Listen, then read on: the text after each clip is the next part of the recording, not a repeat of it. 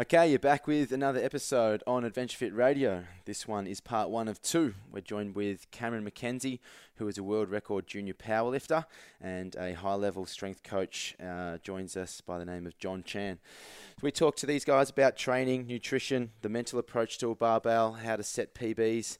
Uh, Cameron is under 21 and uh, is looking to set uh, a world record uh, in the World Games coming up. This uh, this episode's brought to you by Audible Trial. You get a free 30 days uh, trial with with audio, and you get a free audio book. You can find them at www.audibletrial.com. That's a u d i b l e trial.com forward slash adf radio. Um, we're also going to promote LocSam Solutions and NDO Sups. Our sponsorship with these guys has ended, but they were our original backers of the program, and we really appreciate everything they've done for us. So we're going to give them another free plug. LocSam Solutions is a boutique consulting and business support company focused on business consulting and commercial services. The key to their success has been through the application and pragmatic approach combined with entrepreneurial spirit to achieve our clients and outcomes. Their, their philosophy is simple deliver a well defined, measurable business outcomes to their clients through an engaged engagement of subject. The other one is NDO Sups, www.ndosups.com. Um, I have been a user and still am a user of their products. I can highly recommend the Recover by Peptides. Um, it's uh, a fantastic source of protein and branched chain amino acids. So if you're struggling to recover properly, uh, if your uh, your skin and hair and nails is lacking, then uh, jump on that as it's a fantastic supplement. Anyway, guys, hopefully you guys enjoy the show. Speak to you soon. Now, before we do this, let's go over the ground rules.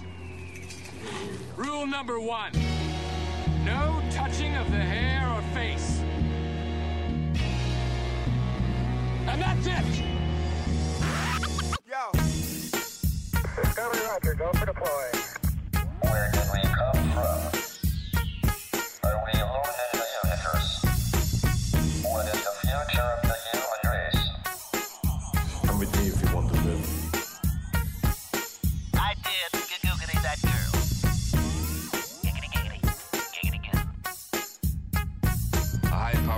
Some kind never even considered for mass production.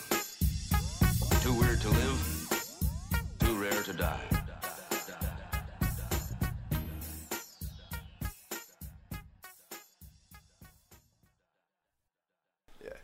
Alrighty, so uh, sitting here with Cam McKenzie and John Tran, our powerlifting guests for the day.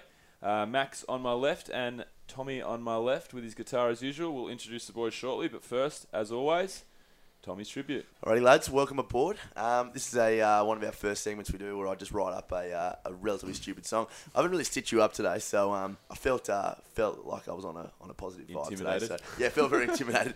So uh, please, please, please enjoy. All right, it's a uh, an Enter Sandman cover.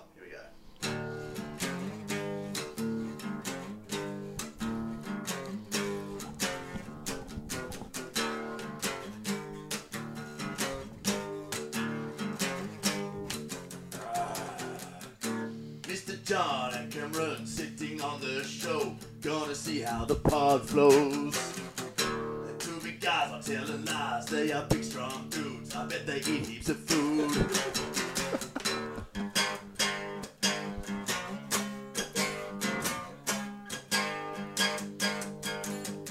Tell me how to lift weights and the shit that's in vogue. I screwed that up.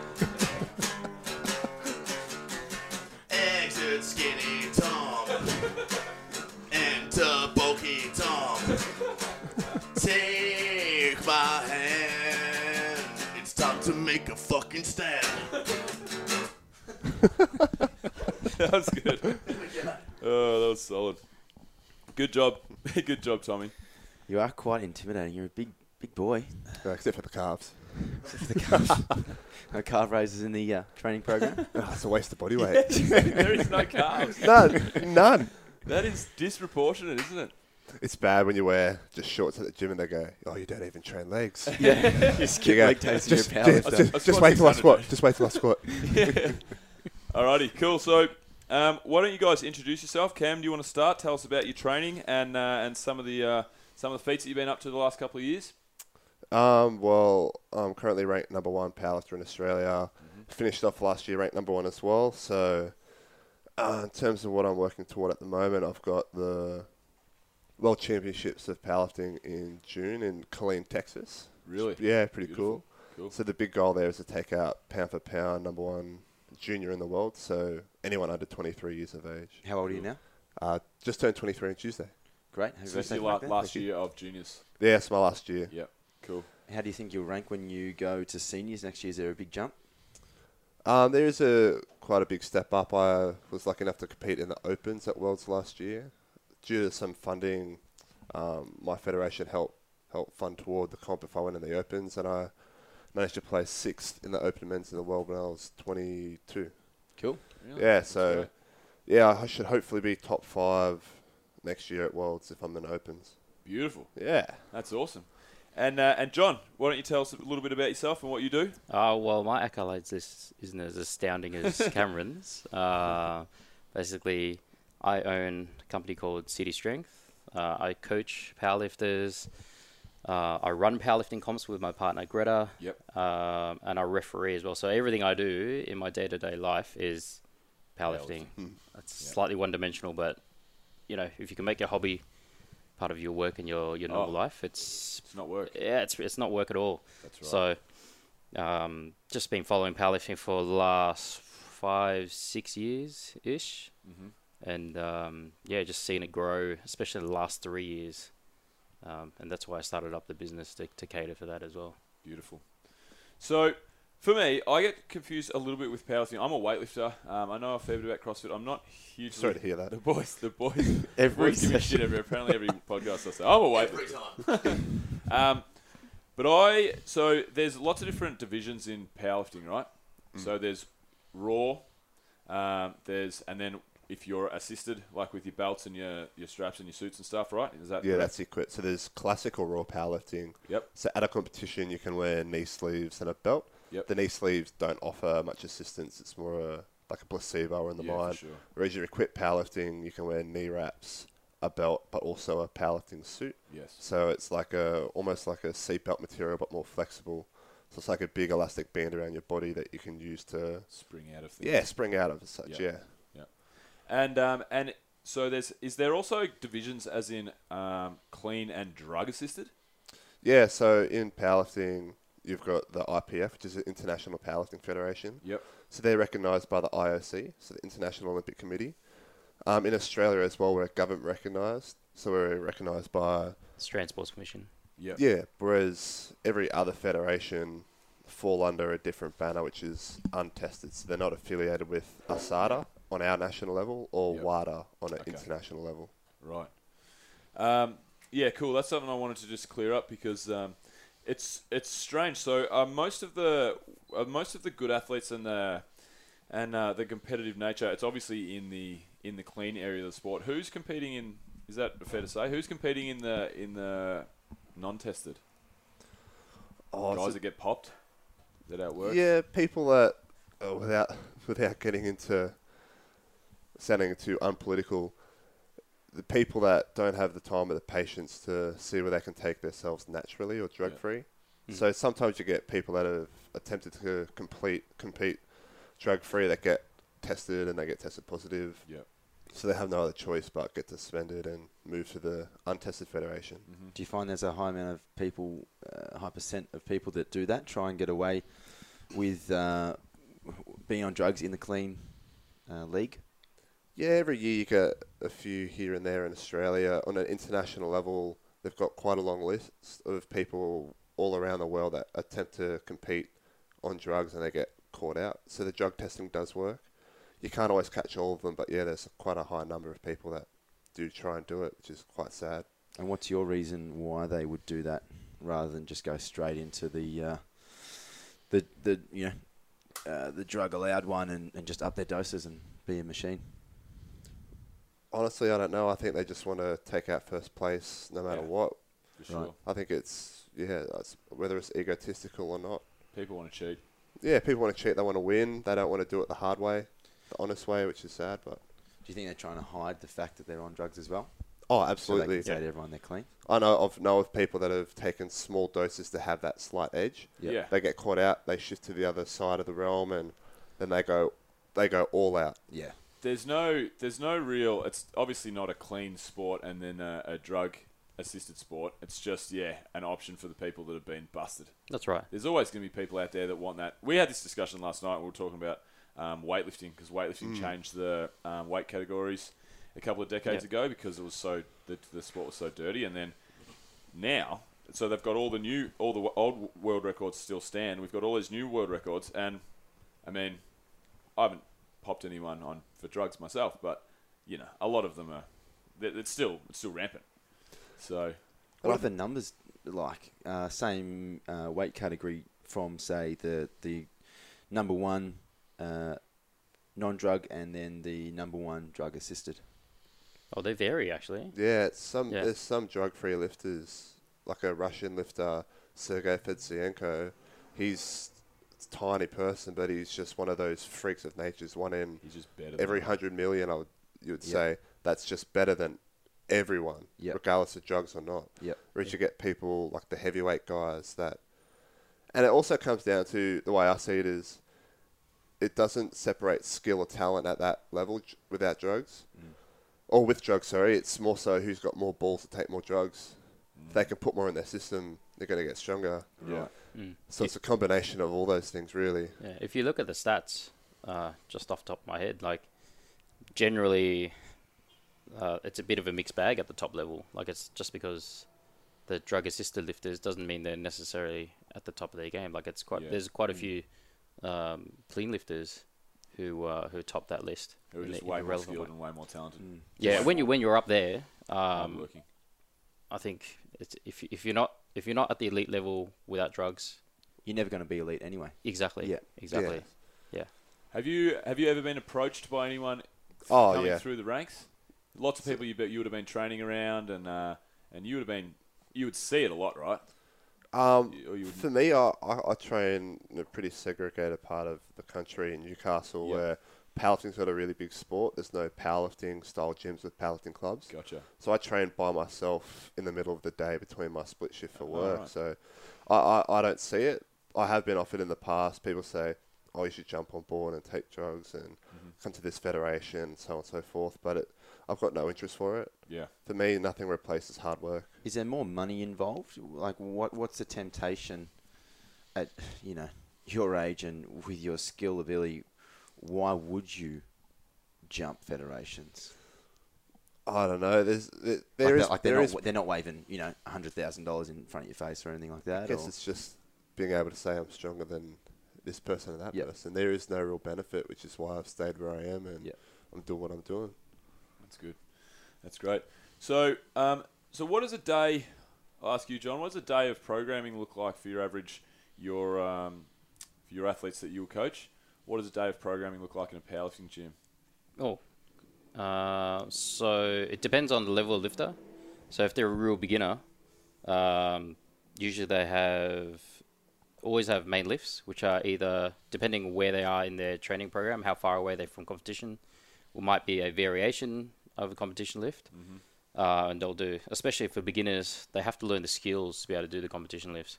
So they'll do competition lifts and variations of just to learn the skill set and also build some hypertrophy, build some muscle, um, and then goes on from there. So the more intermediate, more advanced ones will do more competition lifts and less variations. variations such as box squats and floor press rather than you know your, your full squat and bench press. Yeah, yeah, yeah, yeah.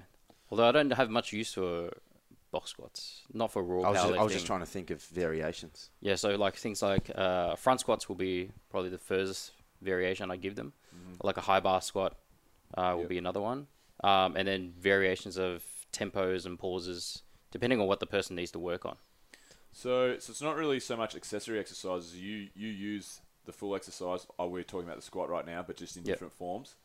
Yeah, So, so, so how do you manage? Um, with training um, in powerlifting, how do you manage the central nervous system stress? Obviously, with squatting and pulling so much.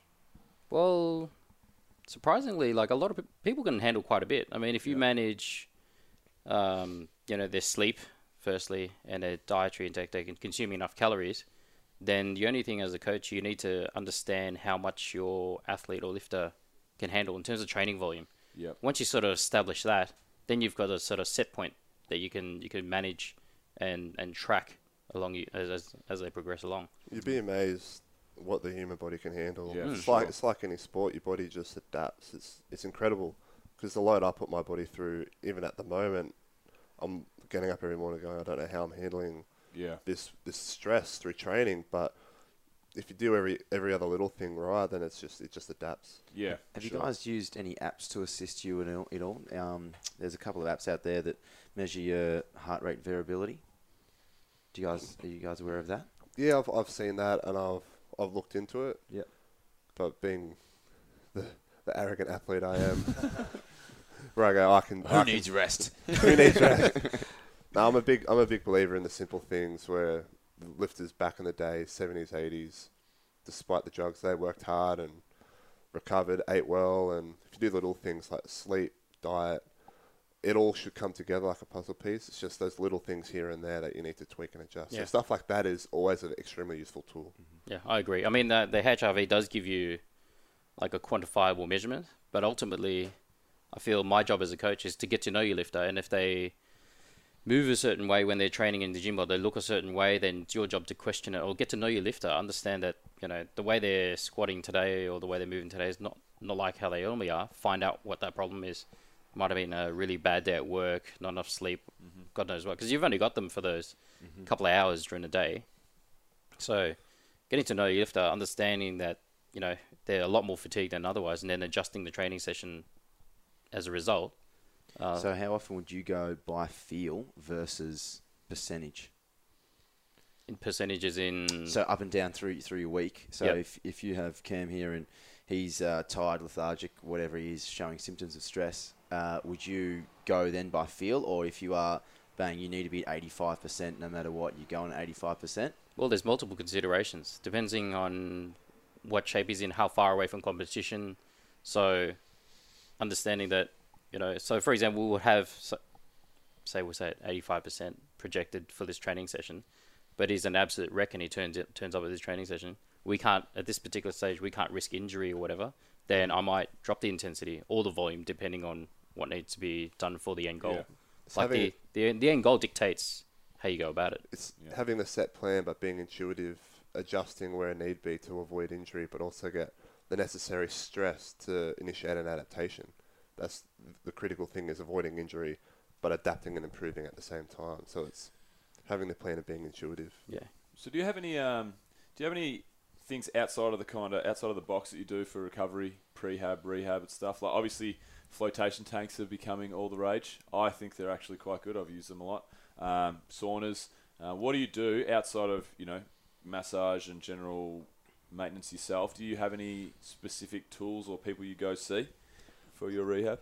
Um, I've got a powerlifting specific physio, Jack from Terrace Physio Plus. So he's up in Newcastle. Yep. He um he treats me on a weekly basis due to a great sponsorship, and we partner up and do a lot of different projects together. Cool. But he's I'm really big on dry needling and Right. a lot of manual therapy. But I think that's especially with the CNS response through the muscle tissue. I think it's a really valuable tool. Mm-hmm. Otherwise, I do steam room as well, just to pull the like, pull the moisture out and get some blood flow through the body as well. Yeah. Otherwise, it's just a lot of foam rolling, trigger pointing, and Yep. and it's just basic rest and nutrition. So, how much time do you think in the week you would spend um, on your recovery? Because this, I think, is where a lot of people that are trying to take their sport seriously, whether it's CrossFit, weightlifting. Did I mention I'm a weightlifter? Powerlifting. Yeah, I'm sorry to hear that. Any, any, How any, uh, broomsticks. any sport, any sport out there. I think there's a lot of people that can't really bridge the gap between being an amateur, um, amateur in their sport and taking that next step because they don't really look after their recovery. I've been guilty of it 100%, not not, look, uh, not looking after myself well enough, and I had a back injury for a long time, so it took me out of the sport for like uh, 18 months of competing, or 20 months. So, just to put into perspective for people, How many hours a week do you have to put in to keep your body able to uh, hold up with the rigors of powerlifting? So for me, I train seven days a week. Yep. Pre-session, I spend probably 20 to 30 minutes Yep. uh, pre-having, so foam rolling, trigger pointing, Mm-hmm. stretching, so on and so forth. Post-training, it might be 10 minutes of just a light stretch. So it's like just basic cool down. Yep. So that's already three and a half hours a week Yeah. of that pre-training or post-training, if not more. Mm-hmm. And then there's one to two hours of physiotherapy treatment per week. Yep. And then the countless hours of doing little bits here and there. So probably, yeah, f- minimum six to ten hours. Yep. Minimum. That's minimum. Some weeks Yeah. more. For sure.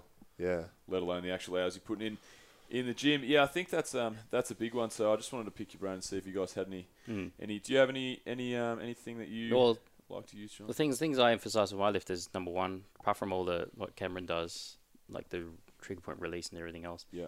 is sleep Yeah. for recovery. You can't you can't out diet sleep. You can't you can you can stim yourself with caffeine and everything else, but you, it's still a still a piss poor performance if you if you don't have enough sleep. For So you can you can go without a meal and still have a semi decent training session. If you don't sleep well, it's it's gone down to gurgler. Mm-hmm. I think a lot of people, like you said, were wondering about how to make that transition to take their sport more seriously. They can manage sleep. That's probably the most important one. Yep. Then is diet.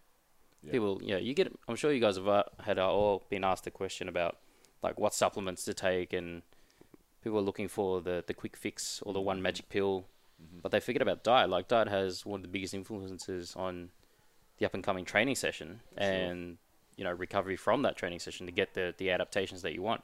Mm-hmm.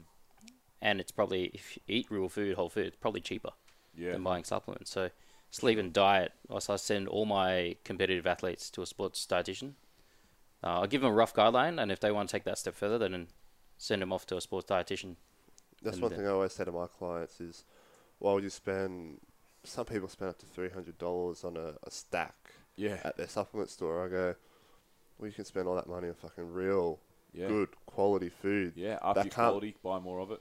You're Yeah. buying a multivitamin when you could be buying, gr- like incredible fruit and veggies, which are doing the same job, but you're getting the fiber, nutrients, hydration, Yep. everything else from them as well. I mean, you're skipping the necessary basics are there to supplement what you can't already get. Yeah, I think most people forget like trying to make that transition to take their sport more seriously.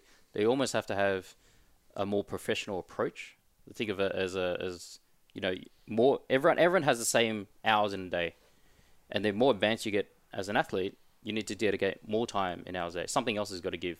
So unfortunately, uh, time with family, uh, prioritizing training over staying overtime at work and things like that. That's just fact. You just Yeah. have to do more to get better or dedicate more of it to, to, to get better at your sport. Yeah. And or that's you're like- just not going to get better. That's It's- it. it's That's it. enough. Exactly. So what about um? This is a, a, a thing to touch on with nutrition. So there's a lot of talk of good nutrition here. Um, we had uh, one of our one of our listeners, Erin, who wanted to start this conversation, I suppose, with a question. Uh, she she wanted me to ask uh, or us to ask, why does the sport have a negative connection to unhealthy foods? And I used the example Oh. of donuts and deadlifts. Oh man, in, in, in the USA. get, get ready for a rant. Yeah, oh, I'm ready. Bring it on. What do you What do you Okay. think? I mean, because Okay. Give me some donuts, really. it's a, it's, a, it's it's it's popular. You know, it's a popular thing to to go and work out and then post Instagram photos, eating donuts at the donut shop, burgers. Yeah. You know, all this all this stuff. So tell us your thoughts. To cover my ass before I rant, I'm going to say balance is key. You always need balance in everything you do. But I'm so fucking sick of the unhealthy diet affiliated with powerlifting. Yep. All these big powerlifters, these big fat guys, they go, I was at a training course one day and I started I did powerlifting. They went, but you're not fat. I went, no, no, I'm not. Is that oh. right? Can I stay? I'm strong as fuck. I'll squat the fuck out of you, man. But but people people link powerlifters to be this fat, unhealthy sport where they just try and lift the heaviest weight they can. Yeah. But for a lot of us, it's about athleticism. Um, it's it's more than just lifting heavy weight. It's being treating ourselves like an athlete. So it's Yep. eating the right foods at the right time. So macronutrient, uh, macronutrient timing, composition. So the types of food you're eating, when you're eating them, what they're composed of. I'm not just saying, oh fuck, I do powerlifting. I'm just going to go eat burgers and donuts and post that they're doing it. And a lot of those athletes that do it probably do eat great food, But to all the beginners out there that Yeah, are watching right. them, that are looking at them as role models, go, "Oh fuck! Well, if they're doing it, That's I can right. go eat. Yeah. I can go eat six donuts after I train." But the stress they can put their body through is not the same as their role models. And they don't see the, the good stuff. No, they don't It's get to see to it. post That's it not nice. exciting, yeah, it's not exciting to see on funny. Instagram. It's not- that's right. So I often, I often um, post some of the food I put on, like I consume on Instagram or Facebook, and people go, "That's boring." And I've had people say, "That looks boring." Unfollow. Well, You- sorry to bore Steak you. and vegetables, unfollow. You But are some of pretty the- boring, mate. Some of people take the piss and go, "Where are the donuts?" Whereas other lifters in Australia, some notable lifters as well, put burgers up on a, almost a daily basis. Yep. And it creates this false interpretation of what a powerlifter is. And, and for me, it pisses me off. Mm. Because for me, I look at myself as an elite athlete. Yep. And elite athletes should nourish their bodies. And in saying that, there should always be balance. We're not robots. But, yeah, it, it just pisses me off. And it's it just, yeah, infuriates me. Yeah, like you said, like the things that stand out most on Instagram are usually the post comp meal, Mm. where they've gone, "Yep, I've I've done you know 16 weeks of, of prepping for this comp or six months of prepping for this comp. I want at it. That's Mm. it. It's done." And that's the you know the photo of the ginormous triple wagyu patty burger Yeah. with thick shake and everything else. but they don't show the, the photos of the food they're consuming when they're cutting weight to cut down, drop Yeah. whatever weight necessary to make that to make that competition. Though whether it be chicken and broccoli or the lean meals of rice and salad or chicken or steak, lean meats and stuff, it's what looks appealing and will get the Instagram likes or the Facebook likes and the social media attention. Yeah. So, with yourself, your weight category is Uh, 120 kilo males. 120, and you're so you have to. Do you have to cut weight, or you what? What do you walk around at?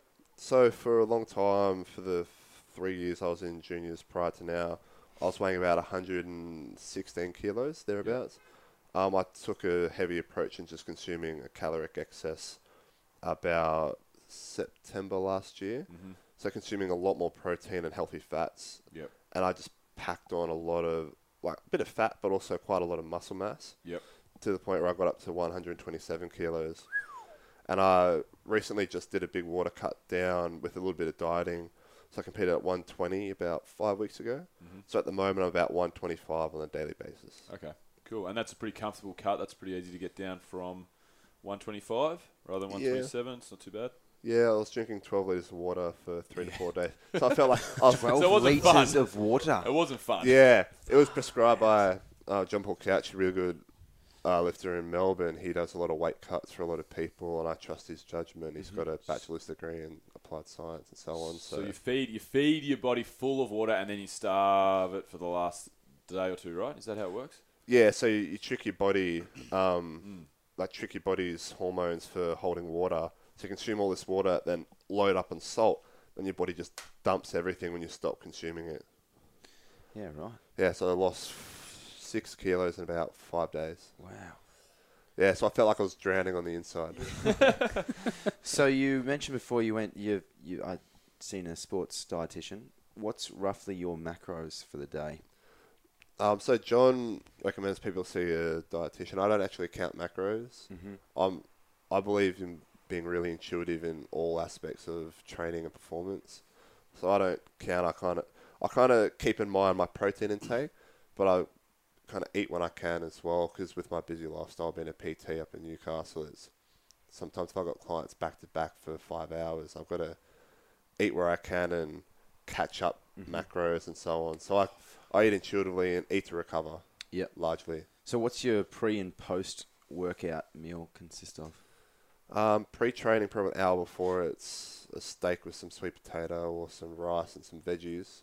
Just real, real basic food, or it might be um, just some eggs on toast.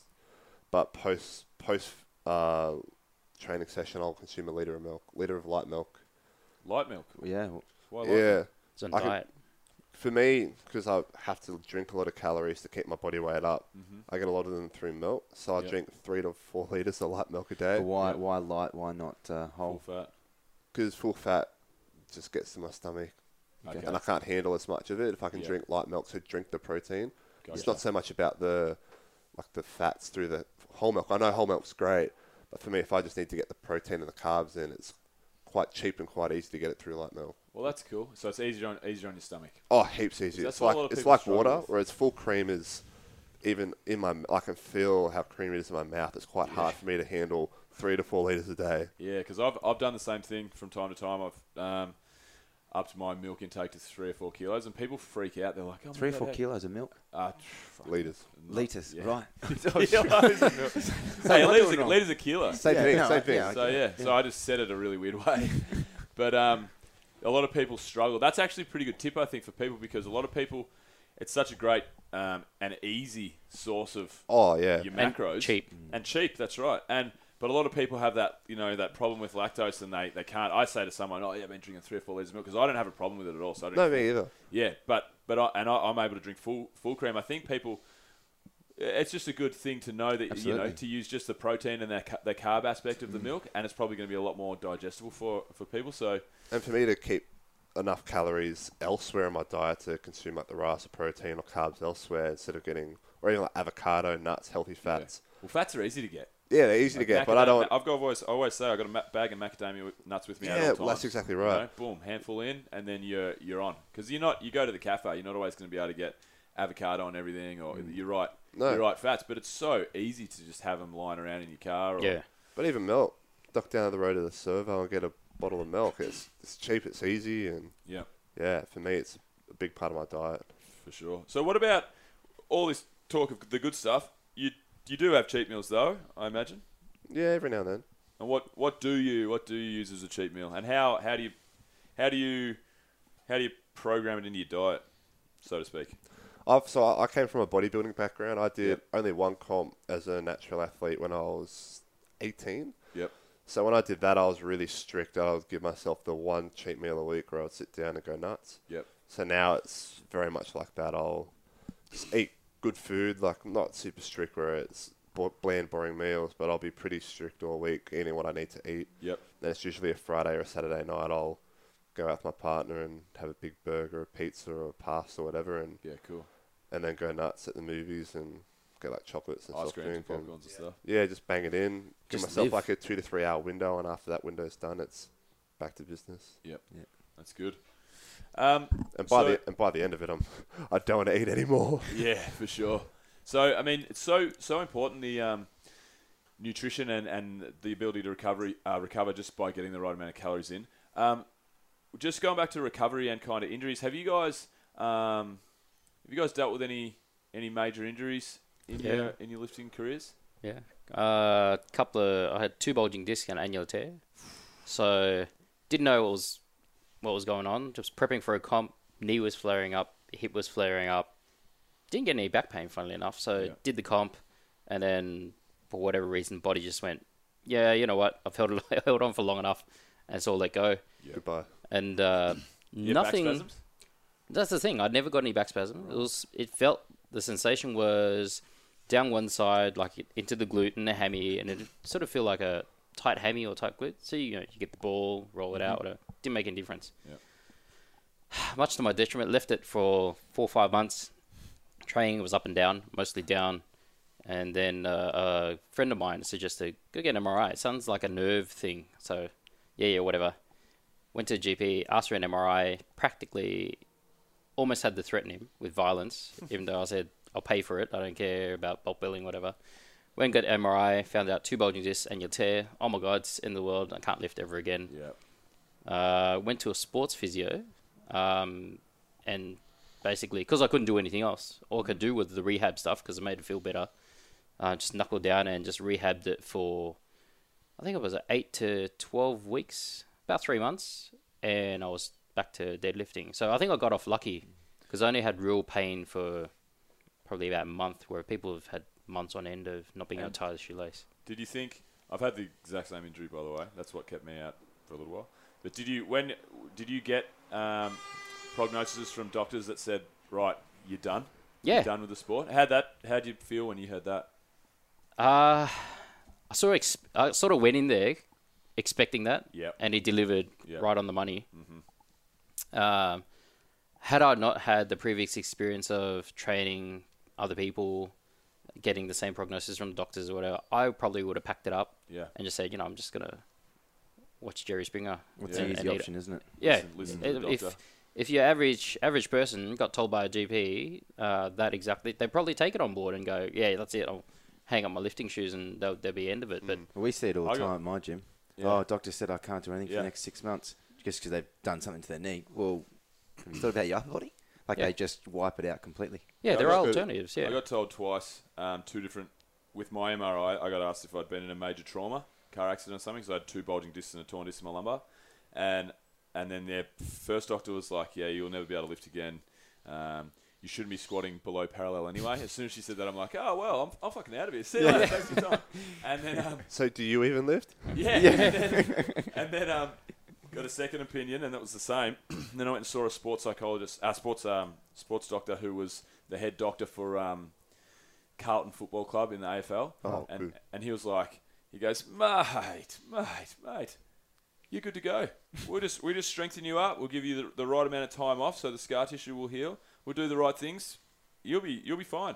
Um, yeah. So, what did you actually? What rehab procedures did you go through though for, So- for a back injury like that? Went through, uh, well, did a lot of release work, dry needling initially because it was all spasmed up and tightened at that stage. Yep. And fun enough, he had the same response that your sports doctor had. A bit of a chuckle Yeah. and just said, nah, "Should be right. Yeah, we just we just got to work on it. That's right. Give it time." yeah, Get the collars out. Get the collar. Bring those plates over. Let's have a go. pretty much. Um, Get the concrete hard the fuck up. you and your concrete. um, basically, regressed all my exercise. He, he actually analyzed uh, my deadlift, which was causing me the most grief and going nowhere, and then broke down, broke it down, regressed it all the way right back to a kneeling position. Yep. Um, follow a lot, a lot of McKenzie uh, practices, like McKenzie press ups, and he'll be doing these things called uh, baby rolls. Okay. So, for example, one of the exercises was lying. Then, mind you, this is after all the inflammation and all the all the pain had died down. Lying face down on the ground, arms outstretched like an overhead position, legs out Yep. the bottom, uh, and I had to roll onto my back. Uh, first exercise was doing it with the legs, so no upper back, uh, upper body assistance at all. So I had to throw my leg back and roll over, and bring it back. And then the hard bit was doing the same with just upper body, just using your arms to roll and roll back Right. on both sides. Um, and that, funnily enough, that was the hardest thing to do. If anyone anyone gives it a go, if you've got any like structural imbalances, that will bring it up. Especially if you've got like left or right, uh, like left shoulder, right hip, and vice versa. That that'll bring it up. But that was doing those, and eventually that turned into like the warm up for when I was allowed to deadlift again. Yep. That made heaps of difference. Yeah. Cool. What about you, Cam? You had any major injuries? Um, I only had I only had one semi-major injury. Just had a pinched nerve in my somewhere in my lumbar spine. It was in my first year of powerlifting too, because I was progressing so quickly, lifting heavy weights. Yep. Body just, I just lifted one heavy weight. That was the last, actually the last heavy rep of my whole training cycle before a international competition. Right. That Just sucks. pinched and everything went white for a bit and couldn't really lean over. And I was on my back for about three days with my knees at 90 degrees. Went to the physio. She went, oh, nah, glutes are just jacked up and protecting your spine because your spine's going, uh, uh, no, no, no, can't do anything. We don't want to get more injured. Yeah. So I just did heaps of glute work, a bit of like a bit of rotation work through the spine, and I was fine in about five to six days. Went to the competition a few days later, Well, that's good. but otherwise, I'll, pretty, pretty lucky then, hey? yeah, well, I, I, it was two weeks out that I did the injury, and in the days while I was laying on my back, just trying to not move, I got a call from Robert Wilks, the head of Powerlifting Australia, saying, "Do you want to compete in the invitational competition? Can you pull a world record of 320 kilos?" Yeah, I'm ready to go. And here I here I am going. "Oh, 320 kilos. yeah, so I was um I was 19 at the time. I weighed 106 or seven kilos, something Wow. like that. Yeah. Wow. So I was just a junior, yeah, and I um got the call. I thought, oh, I can't miss this opportunity. So I said, yeah, yeah, I can do it. I can do it. I got the phone. in I'm going, oh fuck, what am I doing? What am I doing? Give me the concrete. yeah, wait, where is it? Where is it? Yeah, so I took the rehab really seriously. The physio said you'll be fine, and we'll work on it. I was there for three or four days in a row, getting her, getting her help, and yeah, pulled the world record. So, but otherwise, I've had no major injuries. Always little niggles and aches and pains, like every athlete would. But through proper treatment, through my physio and all the recovery I do, I'm, I'm always getting over it. I'm working through it. I'm working around it. Beautiful. So we'll throw to Tommy in a sec, but before we do, so um, do you still hold that world record? No, the world record got bumped up and up, so it's Ah. currently held by a guy who's no longer a junior, but a Yep. Finnish lifter pulled 362.5.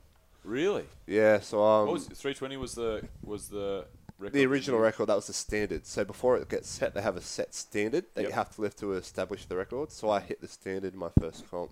Yep. Well, in the, the first international meet. Yep. So I've recently pulled um, over 800 pounds, so 365 in training. So Yep. I'm looking to take the deadlift and the total on record. So here I am put here I am putting it Is putting this, it out. is there. this at This is in Texas. in Texas? Oh, the Yeah, World so I'm looking to total nine, 900 kilos at 120, which will be the highest Wilks total of any junior in raw history. Right. Wow. Fingers fingers crossed. Yeah, Right, yeah, man. yeah. Good luck. That'll be great. Break a leg. Or not. um, hey, uh, for everyone at home, we've uh, we've only got um, uh, we're what we're one short mic, so um, Macca and I are currently changing um, through and through. So I, I haven't been asleep, guys. Um, well, not for not for the whole time anyway. No, I've been around. Um, hey lads, this is um, one of the segments we do on the show, the good, the bad, and the science. We like to bring up um, something current um, on a positive note. Um, some of the same in the negative, and then something real sciencey, um, just to throw a massive bell curve in there, or a ball curve. I don't know the word I'm looking for is some sort of ball. Um, so let's talk uh, NBA. You guys fans of basketball at all? Follow the NBA at all? Yeah, well, it's been all over social media yesterday. So Yeah, yeah, yeah. Had no well, um, choice. Very, very loosely. okay, very loosely. Yeah, I'm probably um, more on your level, but um, Bill was uh, kicking me to get this one out there today. So we'll talk uh, Golden State Warriors um, with old Oh, mate yeah. Kobe Bryant. Well, you who do you go for, Bill? Uh, oh, I just follow. I'm a, You're a weightlifter, aren't you? People call me a bandwagoner because I just follow whoever LeBron James p- plays for, but that's legit. I watched um, Michael Jordan retired the year before LeBron James started, and I Right. watched um, LeBron's first game, and he had um, his first pass was a half court. His first touch was a half court alley oop to his teammate. Um, he scored 25, 12, and eight boards or something, and then I was like, right, this dude's he's the next best ever. He's legit, yeah. So I've just I've just followed LeBron basically. I just want to see him uh, on pinnacle with Jordan at the end. Because I get the feeling that people are very much either LeBron or Kobe fans. Are there? They're, they're, they're people that are sort of like, why is that? What's the what's the deal there? Um, well, Kobe was just definitely because he was the closest thing to Jordan. Yeah. You know, he's he's ninety percent of Jordan, uh, which on probably eighty percent of Jordan. He's a he's a carbon copy, just not as good. Um, well, no one, no one what a cop out. Wow. well, no one, well, no one is. You know, no Yeah. one's as, big, as good. I'll as, just as get good Cope on the phone. It's better than me. He's a He powerlifter. probably beat me in one, one on one. But um, Kobe was just a. I think everyone just compares compares basketballers to, to Jordan. Like Mm. Tim Duncan's won five championships now, been around for 20 years, playing at a consistent level.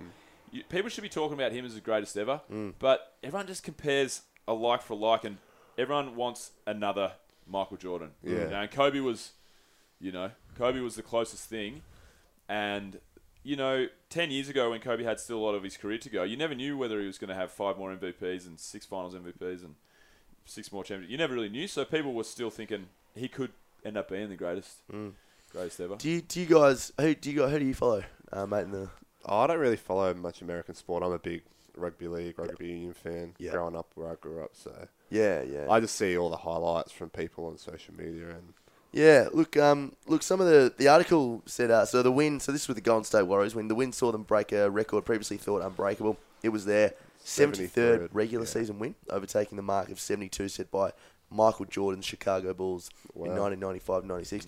Do you really think that they want another Michael Jordan though, or do you think the legacy of Michael Jordan is that no one will ever be better than him? I think you'll always have the legacy. Mm. Whether an athlete's is great, they'll always compare him to. Yeah. It, I, I guess the equivalent would be rugby league, where they compare Jonathan Thurston to Andrew Johns, Yep. or Yeah. yeah, although yeah, Gary Ablett and all those other, other incredible players from the past, Peter Sterling, Yep. all those Yep. guys. No matter how good they are, they'll always be compared to their predecessor. Yeah, definitely, definitely. Yep, that's that's a pretty bloody good answer there. Um, let's move on to the bad. There was this earthquake that uh, struck the city in Japan. The magnitude 7.3 quake hit at a depth of 10 kilometers in the Kyushu region last uh, Friday afternoon, uh, depending on when you are listening to this, guys. A tsunami warning obviously was issued. Japan sits directly on a fault line, but strict building codes mean that tremors rarely cause widespread damage. My question was this is a bit of a tangent, but have you ever guys ever experienced an earthquake or been in a similar situation? I remember one time I was uh, playing Crash Bandicoot with my mate, and um, this was like two weeks ago. Yeah, no, PS uh, PS One, yeah, PS One, and um, oh, we were sitting upstairs um, in Melbourne, and then I just heard this. What the fuck was that, man? He's like, oh man, I don't know. And then um, like, Dad, did you hear that? He's like, Yeah, it was a fucking earthquake. And I, I lost my shit. I was freaking out, real bad. And it was apparently it was like a .03 quake. So I couldn't imagine myself in a 7.3. I'd probably kill myself. Getting quick. Yeah, I just get it done. Have you guys ever been in a situation like that? Right. before? The closest thing I ever got was I was a I think I was still in primary school. Was it Newcastle quake? Yeah, it's Newcastle using earthquake. it. But this was I've- in I've Sydney, got it too. and being a young kid I was, I was like, oh, earth shaking. That's funny. What's going on? And then the news like, and "Yeah." news at night, you know, there's Go with it. Yeah, go with it. And then you find out news at night. shake. There's awnings that collapse in Newcastle and, and whatever. So that that's like What was that quake? What what was the rating? That was like seven or eight. Oh, that's a quake. It was Yeah, a that was a legit real quake, quake. but it That's real felt quacky. felt it in yeah, Sydney it like a, destroyed our destroyed a Newcastle. Oh, yeah. really? Yeah, yeah, everything What, was what year was this? 1980 something, yeah, it was in the 80s. 89 or something. You remember that? Not that old, mate. I am. yeah, yeah. No, that's that's interesting. so, so your first thought was just okay, that's interesting, as opposed to alarm bells. yeah, nothing nothing clicked that it was an action earthquake. Yeah, Like it was, It was uh, ground shaking, Ground shaking. It was weird. like, oh well, it's really weird, yeah. isn't it? Is it Keep- I know. I mean, I've experienced a really keep serious riding the bike, chasing the dog, and whatever. Mm. And it wasn't until the news came on it sort of clicked. Yeah, That's yeah. crazy. Yeah, that's crazy. I had a Ground um, must be cold. It's shivering. I had yeah, a that's right. when I was in Guatemala once. I forgot to when you mentioned this before. I we felt a tiny little, tiny little tremor because they get earthquakes all the time in um, in Central America. I was in Are they Guatem- on a fault line? They are, aren't they? Or they're Um, close, really close. That's the one that connects up through to California. To North America, Yeah, yeah. Yeah, that yeah. one. San Andreas. Yeah, Yeah, Yeah, San there's heaps of stuff yeah. about they're going to get a Oh. mega mega quake. Yeah, two they're- fault- they're- they're two due fault one. li- two fault lines are going to go. They're going to get like a mega quake apparently. Yeah. It's um, yeah. You, you you hear things like that, and you're like, why the fuck would you choose to live there? You'd just be selling up straight away. Yeah, I'd be I'd be see you later. And I'd- those all those movies lately about like, especially like Hollywood, just like the whole thing splitting in Mm. yeah, half. that's right. like the whole hundred thousand meter high waves. But wait, you have to jump across as on it's 'em. splitting apart. Yeah, that, yeah. Make it a game. Yeah. Crash Bandicoot. Sorry, Bill. No, that's all right. I was um, I was just gonna say I was, I was sitting in a um, tour um, tour provider store, and there was a little tremor and some um, some concrete because the buildings are pretty shoddy. Some concrete fell in the desk in front of me from the roof ah. above, just like like just like a couple little little, and I was like. Fuck! Ah. I just ran on the street. Ah. Me I so wonder. much. I really wonder if this is a weightlifting powerlifting thing because you and I are both kind of weightlifters, and we freak the fuck out at like a tiny little quake, and then we got old mate over here, and it's just, oh yeah, it's a quake. That was about fourteen point three on the Richter scale. Um, we'll move on to the science. Scientists have managed to create mice with a gene mutation found in some humans who stutter, and have discovered that the mice also stuttered. So they've um, they mutated the mice. They put this gene, or they've manipulated some sort of uh, thing with the gene. As gene. they were allowed to just mutate mice, just Yeah. fuck with them. Yeah. There's like animal cruelty, like you They're- don't, don't fuck with this animal, or don't fuck with this animal, Yeah. and then mice were just fucking pumping them full of shit. Free game. Grow an Steroids ear in on their their back. eyes, see if they get better vision. Like, Yeah, yeah. It's it's um Pretty it's wrong. inhumane. go on, go on. It's very um. Where are we? Oh, I've lost my. There we go. Sorry. The mice um, were then given human stem cells to test cell regeneration, to which showed positive results, which is, ex- which is uh, extremely promising for those uh, who stuttered.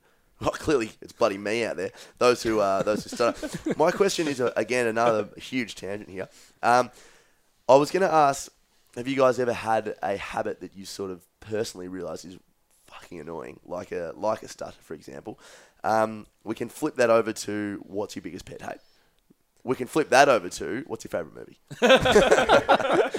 Doesn't make any sense. Have you got like a real pet hate, Cam? Or or like a annoying habit. Yeah, do. Not necessarily that you do. Could be something that you do, but um, something I that. Uh, don't know if you've seen me in the room, but I, I'm always like I'm real twitchy. Yeah, don't I know if it's like- that before, Yeah. yeah. I don't know if it's OC, I don't know if it's OCD or whatever. Cocaine. I've, I've, oh, okay. yeah. Drug-free sport, man. Cocaine and deadlifts? No, no. nah, but yeah, I've always had like a little twitch, even from when I was like, two or three or whatever. Mm. My mum's always noticed I always like do weird shit, but Mm. and it's nothing like I don't know if it's been diagnosed, but I just yeah always twitch and Yeah, do yeah. weird stuff in my face all the time. So You have a bit of a twitch. Um, do you have a twitch? No, I, bl- I blow m- out with my nose all the time. Oh, Like, yeah. I like, like just when I'm sitting on the couch, I don't know why I do it. It's like subconscious. Oh, and I clear my throat every Oh. fucking twenty seconds. Have you guys noticed man. that? No. He's always got a frog Oh, in yeah. his throat. oh, that's so strange. It's yeah. I mean that's. But other than that, I'm pretty much a perfect human. Yeah, on that, yeah. on that, on that, before I, before I forget, pet hate people that chew with their mouth open. Ah. Can't Yeah. handle it. It's Yep. just rude. It's a weird. I wonder You why. wouldn't like Asia, mate. Oh, no, that's why I won't go. full squats and uh, chewing with the mouth open. That's it, mate. What about you, John? Uh, habits. I tend to sit like this. Obviously, people listening to the podcast can't see, but I always tend to lean on one side, sitting in any given conversation for some reason, either left or right. It's pretty bizarre, and the arm has to follow. Yeah, okay. The arm's kind of tucked in in a weird Yeah, little way. you have to bend It's your arm like Like that. I, I consciously go, no, I'll sit straight, and then like five minutes later, I'll end up on one end, I think I probably on the other. probably to naturally stretch your QLs, stretch your glutes out. You're, Yeah. a, you're a thinker. It's a Actually, bit I'm that annoying person in the movies that can't sit still. Oh, man. If I sit in front of you in the movies, you're gonna have a bad time. Yeah. So I sink Plus, down. you're not gonna be able to see the sit on the- yeah. This big fat head in the way. Do you do you drive a, a double decker bus around? yeah. Uh, that was uh, that was a good band of science, gents. Very good. Thank you. nice, good work. Thanks very much for listening, guys. Uh, don't forget, if you liked it, and even if you didn't like it, sus- subscribe to us on iTunes. All of our show notes can be found at www.adventurefittravel.com forward slash podcast for any links or any exciting things that you guys may have picked up from that episode. As always, we'd like to thank our sponsors. First one is LocSam Solutions, www.locsamsolutions.com.au. NDO Sups, ndosups.com.au, and Audible Trial, www.audibletrial.com forward slash ADVF radio. And lastly, Adventure Fit Travel uh, can be found at www.adventurefittravel.com. Bye.